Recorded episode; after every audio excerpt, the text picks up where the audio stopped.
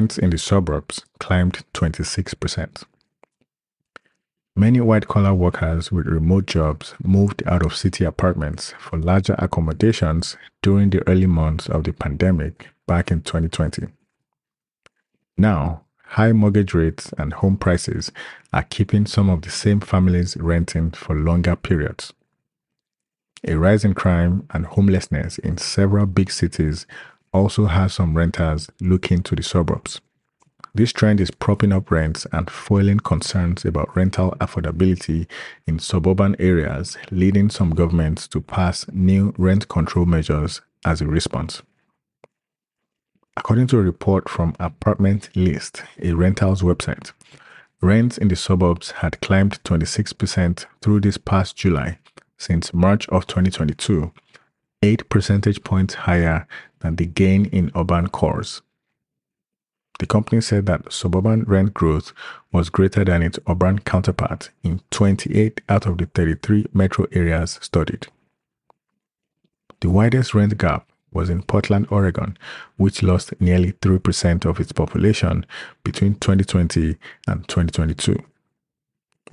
Rents in Portland suburbs are up 23% since 2020, compared with about 2% in the center city. Moves to the suburbs have continued despite a historically difficult for sale housing market. The number of existing home sales in July shrank to its lowest level for that month since 2010, and prospective buyers continue to struggle with 7% mortgage interest rates and sale prices that remain near record highs.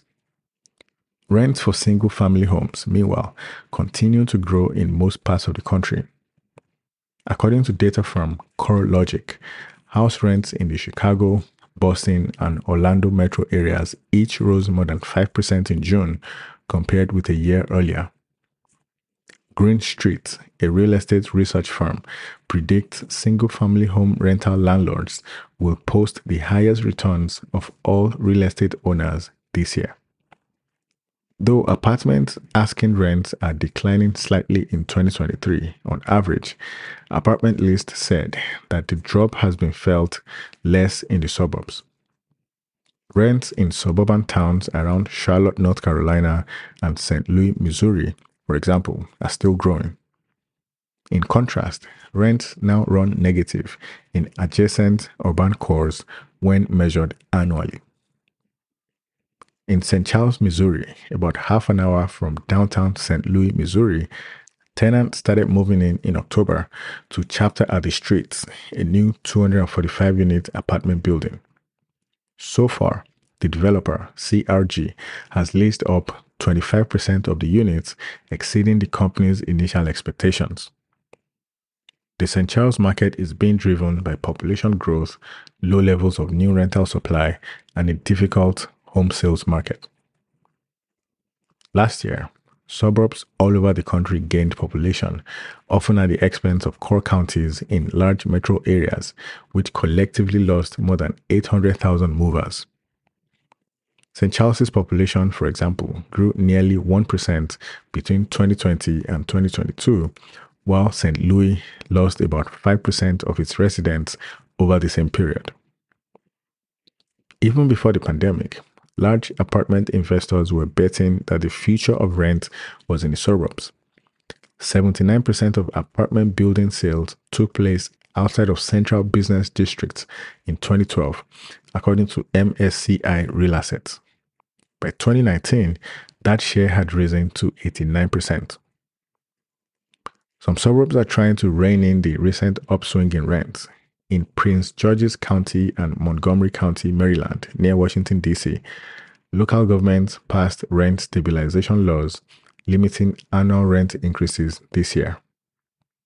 Pasadena, California, near Los Angeles, passed a rent control law last year. There are a handful of exceptions to the suburban over urban rent gap. Rent growth in the urban core of Tampa, Florida, and New York City is outrunning the surrounding suburbs of those cities. Elsewhere, The gap between urban and suburban apartment rents could start closing soon as developers build more apartments in suburban areas, increasing competition and potentially slowing rent growth. In some areas, suburban apartment rents are quickly approaching the cost of renting a single family home. The spread between renting a home and renting an apartment is becoming narrower. At some point when they match, we will see more people renting homes.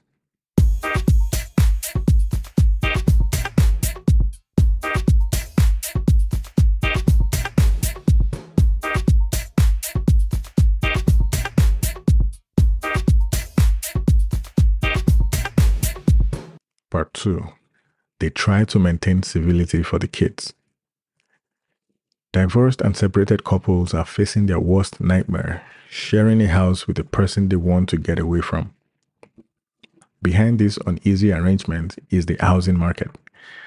Mortgage rates are over 7% and average home prices have hit record highs. This means more couples cannot afford to leave their home with its less than 3% mortgage interest rates and then set up two different households. As I described in the previous segment, renting isn't always an option either, given that rents have risen more than 9% over the last two years. Estranged couples stuck together are trying to create boundaries. Husband on the second floor, wife on the first floor. They assign his and her cupboards in the kitchen, they schedule their laundry time, and they text their whereabouts as needed. One woman locks her bedroom door and keeps a supply of batteries and toilet paper in her closet. Many people in this situation don't tell colleagues about the setup because it seems unthinkable or they are embarrassed. They try to maintain civility for the kids and hold tight until they can afford to buy, rent, and furnish two homes. Rose, a medical assistant, and a soon to be ex husband, Jordan, an investment broker, bought their home in Scottsdale, Arizona in May 2022 with a mortgage of about $670,000 that carried an interest rate of 5.68%. They plan to refinance when mortgage rates fell. Instead, they are getting divorced and are now saddled with a house that has fallen in value and that neither of them can afford on their own. The couple, who get along and remain amicable, continued living together in the house for two months until it became too awkward for them and confusing to their daughters. Rose moved out in early November after finding an affordable rental on a friend's Facebook page. Jordan plans to stay in the home, although they've stopped making payments until it sells. Some people on the brink of divorce are pulling back from actually filing for divorce because of uncertainties about jobs and the added expenses of setting up two households, on top of credit card debt and student loans that they might have. Others are proceeding but negotiating agreements to defer selling or refinancing the house. Lisa and her ex husband worked out a deal where she bought out 40% of his equity in their house in Albuquerque, New Mexico, which has a low 3.25% mortgage rate, and agreed to pay the rest within three years. She would have preferred a clean break from her ex rather than dragging the commitment on for three years, but she says it was the only option given today's elevated mortgage rates. Homes are often a couple's main asset, and deciding what to do with it remains a main issue in divorce. Typically, couples sell the home and split the proceeds, or one spouse refinances the mortgage and buys out the other spouse's interest. But with average mortgage rates at 20 year highs, it can be harder to sell or refinance. One divorced couple decided against buying or renting a separate Chicago area house because of high prices and then used the money for their kids' sporting activities. A 47 year old woman who didn't have her own car bought one to get away for a few hours from the house that she shares with her soon to be ex husband and their two adult children.